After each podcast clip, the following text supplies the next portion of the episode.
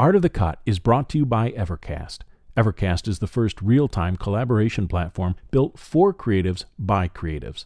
With video conferencing and HD live streaming in one web based platform. Stay tuned for a special offer later in the show. Hello, and welcome to the Art of the Cut podcast. I'm Steve Hullfish. I'm a feature film editor and discuss the art and craft of film editing with my colleagues in film and TV. Today, I'm talking with Michelle Tesoro, ACE, about editing The Queen's Gambit. She edited the South by Southwest Grand Jury Prize winning feature film Natural Selection, which earned her the 2011 South by Southwest Award for Best Editing. She also edited the feature film On the Basis of Sex, among others. Her editing of TV series includes Netflix's Emmy nominated series When They See Us, as well as episodes of Fringe, House of Cards, and Godless, among others. Tell me about reading the script and how those reading skills are important to an editor. Do you almost start editing the show when you're reading the script? I do. I try to feel the pace. I think Scott was giving us, and us meaning me, the DP, uh, Carlos Rafael Rivera, the composer, and our sound designer, Wylie Stateman, like three episodes at a time uh, in his beginning drafts. And, you know, a lot of it is for function just to see if, okay, is there anything that I can spot that might not work or I should flag or ask him about ahead of time? You know, I just try to imagine it in my head. How does that go? Oh, okay, he's written in this a oneer. He's written in here a transition. Here he it seems like he's leaving the transitions open to me. Or here's one line that says oh a couple of pops of you know chess playing. Okay that means i'm going to have to put that together whatever that's going to be you know. But i mostly i think the first read on this for me was pace and how he wrote the chess matches and what the main point is we were to get across for each of these matches you know, because they all have some subtext that's more important than the actual game. That's what I was trying to lean in on and then ask him about, you know, what he was planning on doing and he would tell me some of that like, "Oh, I'm thinking maybe this this match I'm not going to show anything. I may just sh- shoot their faces." And that's where I think the story is. So, how do you, what do you think about that type of situation? So, so yeah, it was a lot of thinking ahead of it, talking with Scott about it, and then after it was shot sort of saying you know he would either come back to me oh i didn't you know it didn't turn out the way i wanted it to fix it or oh i think i think this is what the intention is so you do what you do you know to it. And the writer was the director correct? Or one of the writers was the director. Does that change things? Have you worked with other writer directors? And and is your relationship with the director different because they also wrote the material to me it's really much easier because they've already imagined it in their head when they're when they're writing. It's very the intentions are very clear. It's one and the same. They're not like fighting with something. If if say if they don't agree with the vision you know it's not this different take on it. When it's been separate I think it just depends on the influence the director has on the writer, on the script, mold their vision with with the script and just make sure that the intentions are are one and the same for for all parties involved. But it's it's nice when it's writer director because it's it just seems very and they know what you're gonna what you're gonna deal with. You know, I mean Scott and I, this is our uh, third project together. I think he knows what he can give me and he knows um, how it's going to come together. So it's easier when he's writing, he's sort of already imagining those transitions and, and things like that you know there was a lot of flashbacks a, a whole flashback storyline in this in the series which wasn't in the book. So this was something that was new that he was sort of filling in in terms of giving a backstory to the character. And he said in the beginning well you know i'm going to place these in the script and they may live there or they may not you know because we had experienced this on godless where he wrote you know, some backstory, flashback stuff, and some of it we pulled out completely because it wasn't working, and then some of it we moved around. So he kind of knew that we could do that, and you know, instead of discovering that he just used that as a way. So when he shot these flashback sequences, he he shot extra things that maybe we can use as flavor and just said, well, we shot this this is this scene number, but put it somewhere else, wherever you think, you know, this is maybe something we can play with. Is there an advantage to working with someone multiple times so that when you're reading a script, that person trusts your sense of story and you feel like I can speak into the the script this time? Uh, yes, absolutely.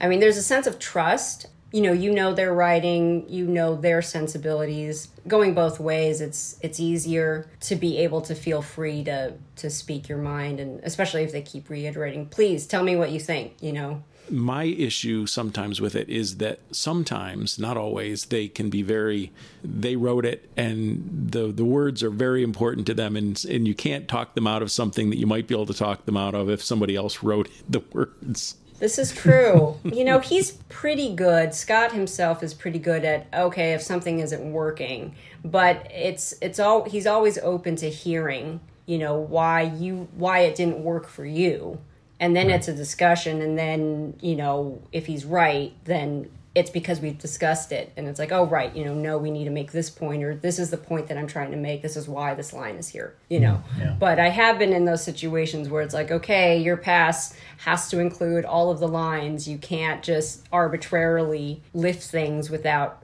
a conversation you know really mm-hmm. or at least trying what they wrote. I've had that discussion with multiple editors about the ability in an editor's cut to make a change in the script. And there are two rules, there's two schools of thought. You know, never do it.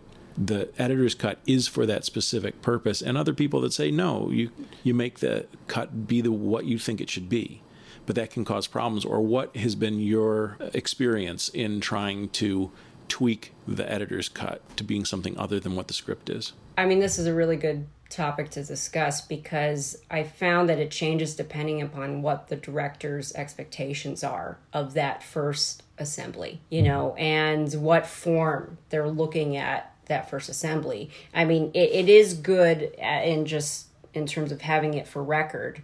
Here, here is this scene as it was written. Whether or not that ends up in an actual cut I think depends on the director because I've I've had the experience of okay, I'm going to do exactly what was shot in the script. I'm going to give you everything, even though I feel like this scene should be half the length it should be.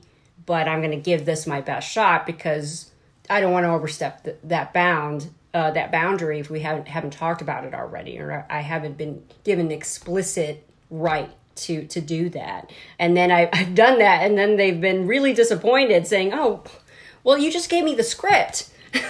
I know that's like, what I was supposed to do. I'm like, oh, so I mean, but this what this comes to is really the communication between an editor and a director as you're shooting, before you're shooting, whenever that's going to be, to be clear what what the expectation is. What would you like me to do?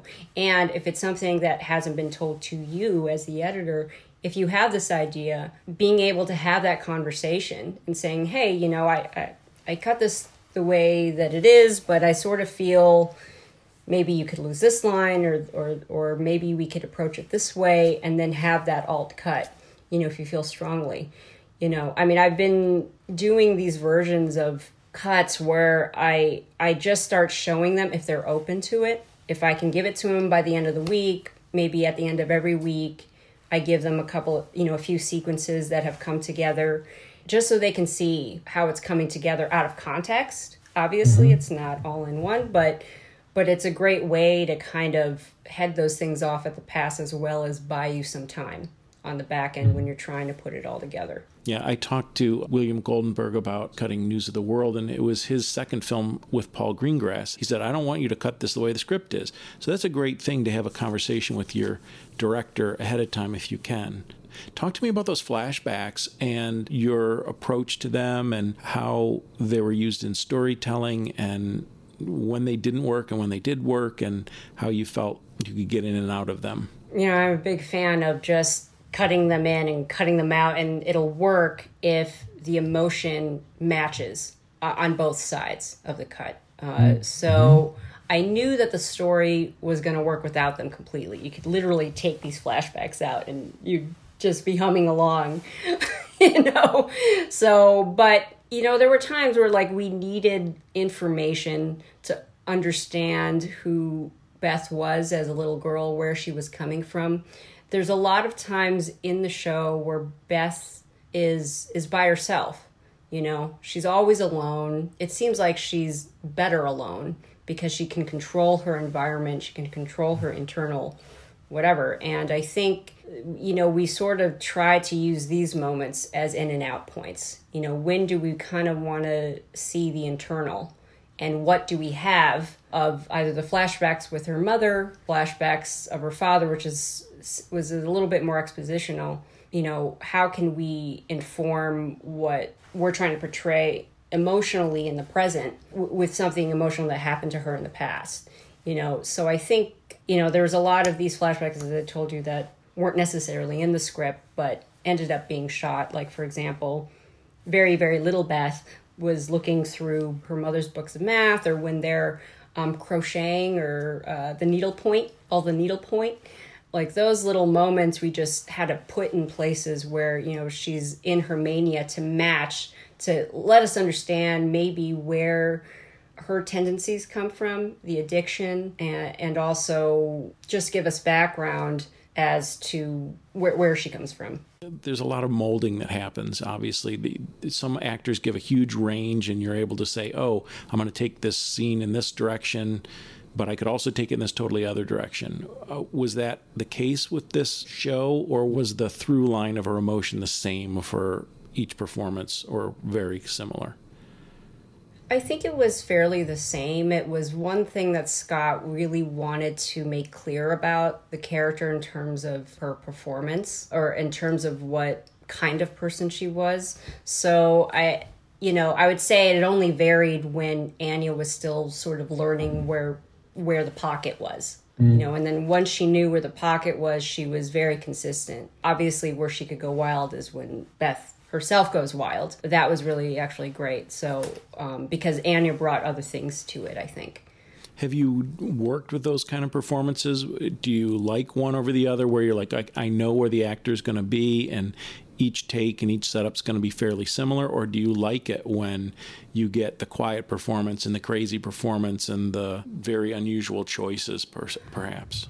Well, I would say it would depend on the scene, but it is fun when you get variations um, even if it's like slight variations of the same idea because sometimes a performance can take you in you know the slight variation in how they read this word or whatever can take you in one direction or another and that direction you have to be clear on the whole what you're going for. So i do like it when you do have variations especially you could do it when you have you know just these really great actors who are basically they get it in in two takes you know, or less. So there's room for them to, you know, if they have other ideas and they want to experiment.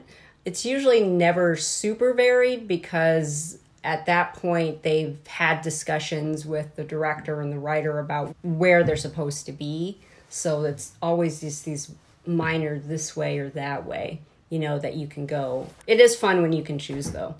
I thought I had more of that when I was on in treatment actually there's more variations. So some of the place where that comes out is in watching dailies and in trying to figure out where a scene's going to go. Uh, I've heard of people that watch dailies backwards. They watch take eight first and seven, six, five, four. Other people like to see the progression. What's your method? The way that I construct my dailies, and I don't know whether it's because I like to procrastinate, but now that I've gotten the assistance to organize it in this way, there's like now no reason for me to procrastinate, but. That's too bad. Uh, yeah. but no, I usually organize all the dailies of a scene.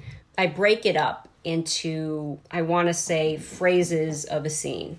And you have every setup and every take in a row, like say line one to five, you know, mm-hmm. from this character, and then the response on that side from the other character, if there's two characters in the room. You know, I just kind of line up all the takes, all this all the setups from the beginning to the end of end of the scene. Uh, so I can see the whole thing at once in script order. And you know, I call them my my pull sequence. I learned this from Ron Rosen, and I know uh, there's a couple of other people who who do similar things. I do, yeah. This is exactly my method. You don't do a line cut, but you do three or four lines, five lines, depending on. Sometimes it's based on the choreography or the the blocking, where you're like, okay, I'm going to do everything where they're over here, and then they stand up and go over there. That'll be a separate one, yeah. Yes, I love this because it's like, okay, they they did it this way. This is the coverage over here. Oh, there's no close up. Oh, okay. Most of the wide is over here. Oh, they did this long camera dolly choreograph thing here. It just tells me the pieces that that director, you know, thought they needed overall. Mm-hmm. Plus, what's great is I can see the variations of the performance and to your do I look at the last versus I mean if I have time I'll watch from beginning to end. You know, from from the first take to the last take, but usually they'll mark like what the selects are and I'll look at the notes depending upon the relationship of the script supervisor on on the Queen's Gambit. We had Sharon Enriquez who's excellent and you know, she communicates a lot of what Scott thinks in terms of what takes were working for them and not. So it's like I always look at that first. What did they think on set? And then I'll watch it and I'll usually watch just through the director selects. You know, if you've got five takes and he selected three, I'll do those in order. If I'm in a real rush, maybe I'll look at the at the end.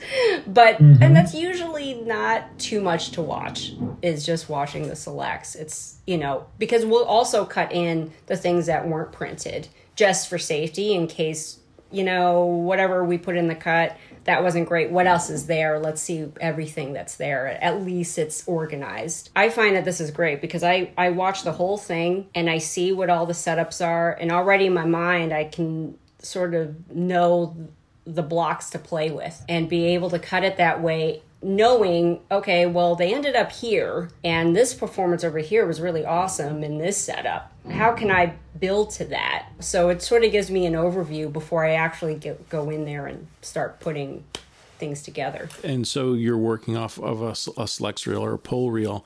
What do you do from that point? Do you start making notes? Do you start editing a scene together? Do you start making tighter selects?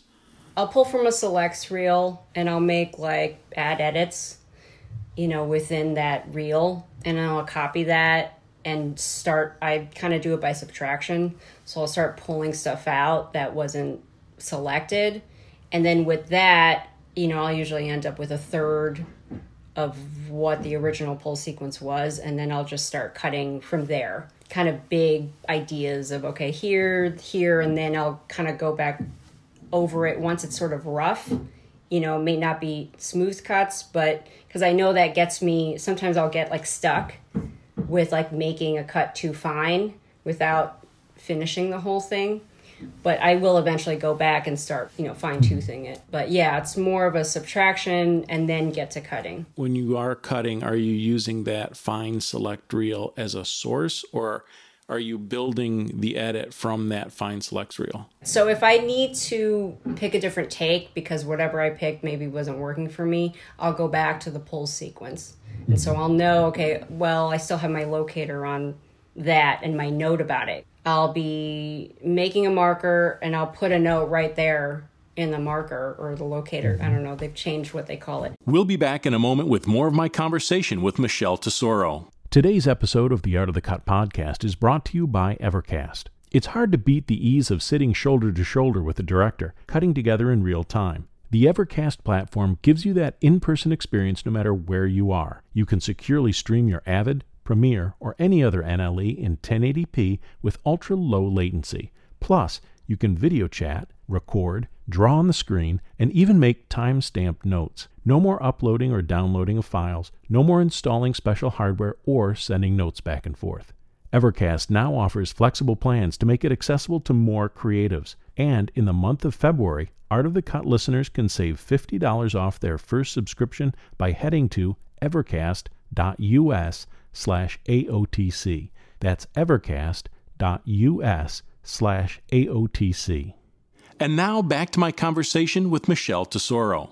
Let's talk about the, the process after the first assembly. Talk to me about how those stories changed when you got in with a director and also how they changed when you finally were able to see context? Well, that is my favorite part of the process because you actually get to see what you've done. Boy, we then realized, I, I specifically remember, of course, the number one thing I want to know is how long the thing is. And in our case, because we shot everything cross boarded, so it was basically all six episodes. All the scenes were basically assembled together into reels, and we could do our run times. And I think we ended up at like maybe nine hours and 50 minutes or, or something like that was the first assembly. In watching it, it was really enlightening, especially in the first episode, to see how much chess there was and how much we didn't want the amount of chess that was in that episode, as well as these flashbacks. It was very clear, like, because I had just put them where they thought while they were shooting they, they could go, and we sort of, you know, just kind of put them there knowing we were going to move them. Mm-hmm. But, you know, they clearly weren't working all the time. There was a point you know when i told you earlier where i i moved a flashback early on i think it was the flashback of the father to give alice her pills and wants to take little beth.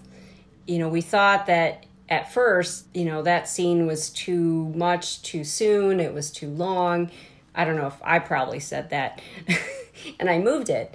And you know we struggled with these flashbacks and then eventually you know scott was like let's what was in the script again and we looked back and he's like, you know what?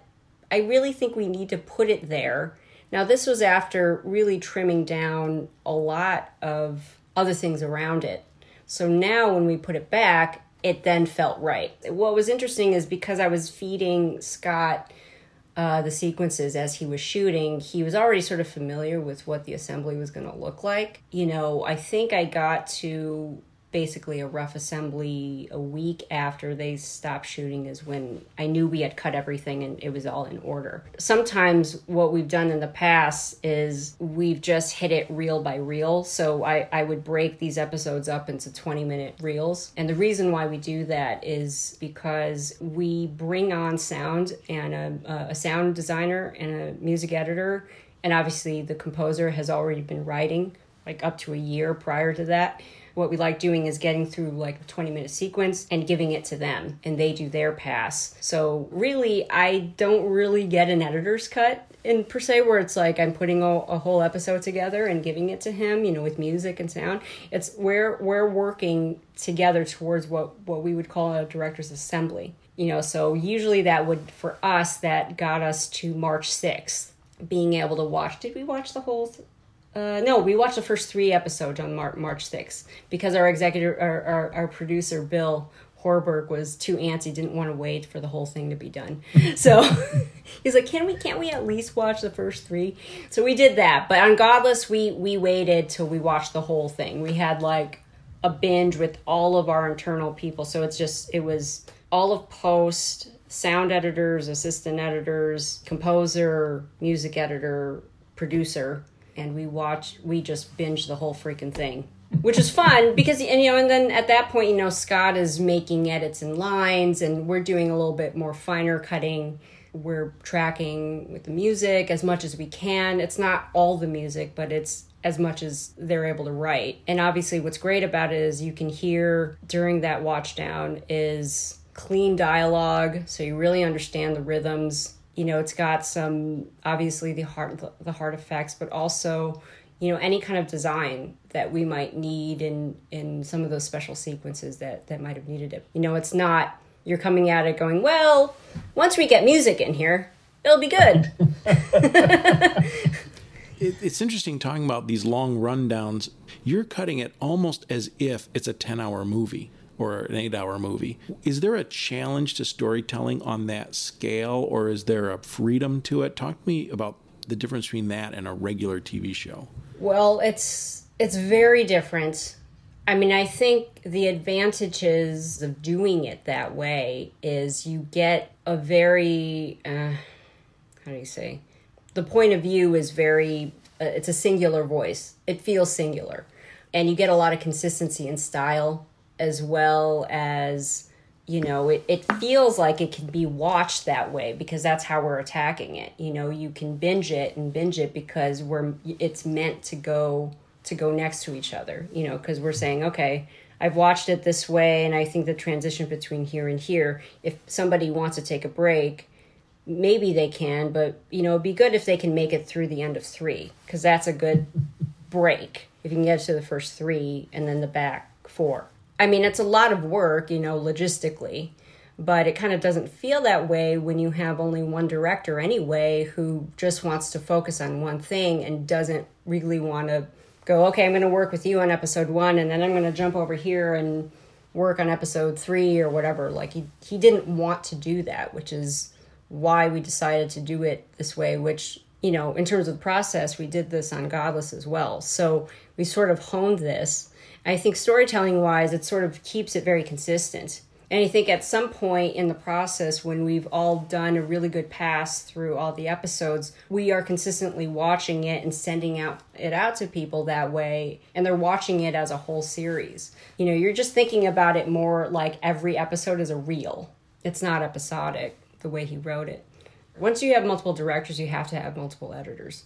It's difficult for them to wait because they also always want to do their pass. And having those other directors immediately injects a different style of storytelling. You know, they do a different kind of shot. I think I had that experience on Luck where we had directors that had their own style that were quite established and they were putting, you know, this episode, you know, episode four looked much different from episode one, which looked different from episode nine, you know, but they were in the same world.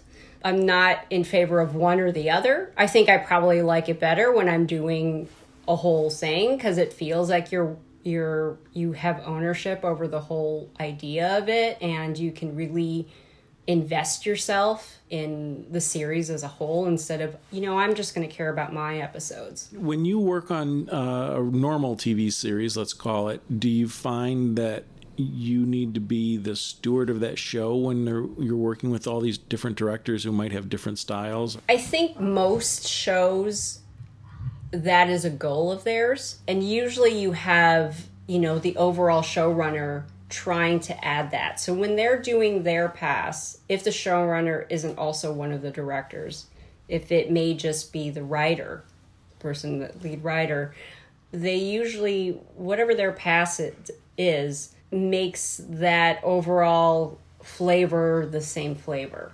You know, even if each episode might be different, if you know what I mean. I mean, as an editor, I, I think because there's other editors involved, depending upon who they are and if they're the kind of people that you know we share ideas and we could affect one another but usually that is done by whoever is leading the pack if you're doing the first episode you're sort of setting that tone anyway so you have a little bit more of a, say in terms of, okay, this is cut this way, and that's what people like and what people have said, this is the show. And then that trickles down. So if you're an editor in the third position, it's already kind of laid out for you. You mentioned that there's a subtext to a lot of the chess matches.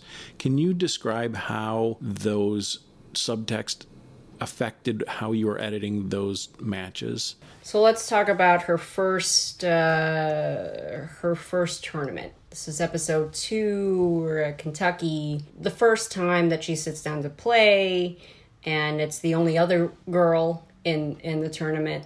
You know, we're very much learning about what her prescribed place is going to be in the world of chess. So it's very much okay, this is the clock. We're in, introducing the clock. We're introducing the um, what the timings mean, what the writing down, and obviously this is all in, in in the writing as well. You know, she asks these questions, so it's sort of like trying to walk you through it, and throughout the next sequences of her playing, you kind of have these different characters of chess people that she she interacts with because this is the first time that you know she's seeing the kind of the kind of players and what their shtick is. So everybody had kind of a shtick, you know, like so it was really about showing the characters that are there, and then of course the final character is Harry Beltik, you know, who, you know, we build throughout the episode as being, you know, a threat. And in the first part of that, you know, before she takes her bathroom break, it's very standard.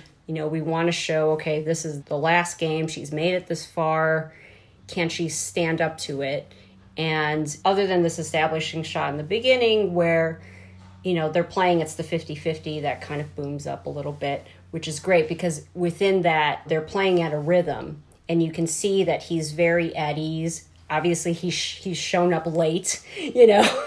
So we show the clock we show the time she's very frustrated and you know he's basically sharking her. At some point after we do the boom up of establishing okay she's kind of already psyched herself out we want to go a little bit more internal with her sort of being psyched out by him. You know, at that point, we're not that interested in what's actually happening on the board.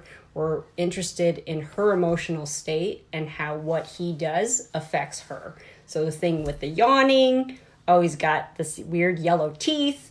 And on the top of all of it, it seems like he's completely unfazed by any move that she makes. And it surprises her because from the other matches that she's had, she hasn't had this problem. She's she's felt completely confident. She's felt like she's ahead of everybody and this guy for whatever reason is really getting to her so finally you know because i had to build her to feel like she needed she was about to break down and that she needed to take this bathroom break and how do i make a turnaround here so i think if you look at the coverage we're getting a little tighter and tighter there's a time cut in there where we're on these really close shots which I can't remember if he had any wide. I don't think he had wider shots there. I think he didn't give me the option. He just had this.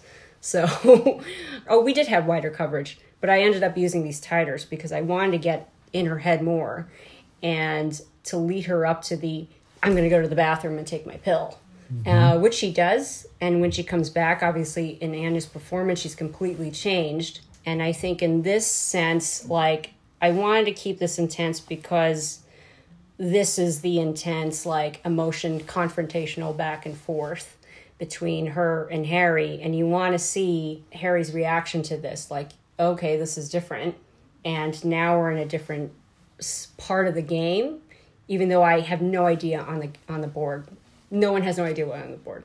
It, it's right because the chess consultants have made sure that that it all is in continuity.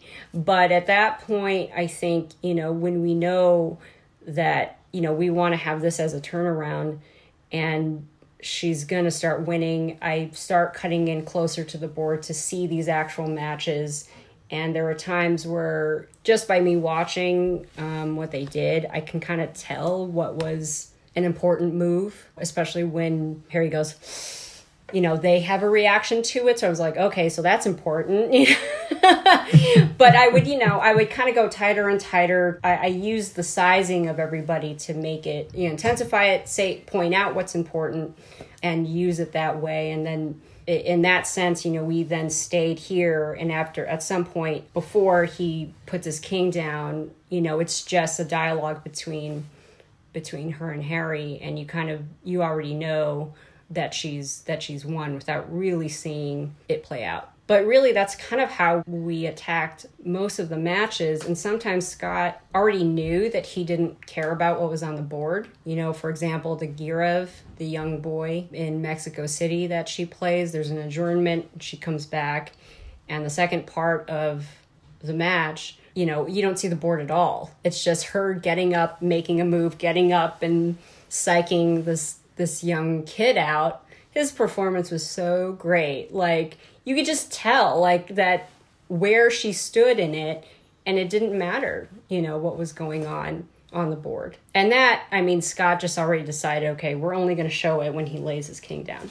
What kind of visualization were you able to do, or did you do for the envisioning the chess match, like going on above her head or any of that kind of stuff? This was an element in the book that was already kind of drawn out, not explicitly, but it was something that, you know, we would send the plates you know, the scenes is cut with the empty ceiling and everything to Chicken Bone, which is our visual effects. And they went round after round with the way these things were going to look. I think, you know, Scott would say, well, you know, it should look like not ghostly, but not, you know, I think he his first style idea was, well, you know, watch The Ring, you know, when the the creature comes out. We wanted it like that, but so they would do that, and he'd be like, "Oh, you know, I don't, know, it looks too like digital, you know." And so it was just sort of like he had to, they had to try things, and he just had to react to it, and it went weeks, like literally, they would have these sequences for months, and we would go back and forth until it just felt right, basically. Mm-hmm. But the play, you know, again, those those were things that the chess consultants well, actually, no, it wasn't the chess consultants. It was our post supervisor. she would read up on what might be appropriate given where it was in the story. And, you know, because some of these openings or certain games have characters to them. Like, and I think she would be in contact with Bruce Pandolfini and our other chess consultants about, well, what would you think would work? And, and they would choose what they would do. And so, um, before they came up with the style, you know, like the kind of it wasn't ghostly feeling. It's hard to describe what they are, but what they ended up being, they would just be white and black, like uh, I don't know what you call it when it's just an animatic because we just mm-hmm. need to know what the motion is and is this queen going to come this way or you know in front of camera or whatever the the animation was and i would cut with that you know until they could figure out what what the style was. but finding the style like took forever. And last thing, what was the schedule? You've talked about a few things with like, oh, we did this in March and this went on for months. When, how long was the shoot, and then how long were you on the edit? After the shoot? So I think it was a fairly long prep, and then um, they started shooting at the end of August, and they shot for 82 August days. of 2019? 2019. And they shot for 82 days, so they were out of there maybe mid December. We didn't start really locking episodes, like final lock was in June, mid June sometime, and then uh, we mixed in all of July you know now we were mixing as we were going. So it was just mm-hmm. finalizing. We i think we, we got done with mixes within a matter of three weeks for all of the episodes. And then after that i i mean i was going home at the end of july and i they were finishing delivering in september. Wow. That's a fast turnaround for that many hours of material. Yeah i mean i would think it's, it was pretty good although when they were getting the episodes in terms of netflix i think we were giving them the first three when we started working remotely i remember moving going well Mick, my post producer, you're gonna have to, you're gonna have to let me work the sixth and seventh day because you know the move made me lose out on a day of cutting, mm-hmm. and I had to deliver to Netflix. I remember that. Yeah, so they, I mean, they got it a little bit later than what maybe you would have normally seen the first episode if it was like an episodic structure. Michelle, thank you so much for talking to me about this. It was you were very enlightening and uh, had some great things to say. I really appreciate it. Give RGB. Uh, Ruth Bader, RBG. I think everybody does that. RGB, if you're in the TV business, RBG, a little pat on the head for me. Thank you so much. It was an honor, pleasure.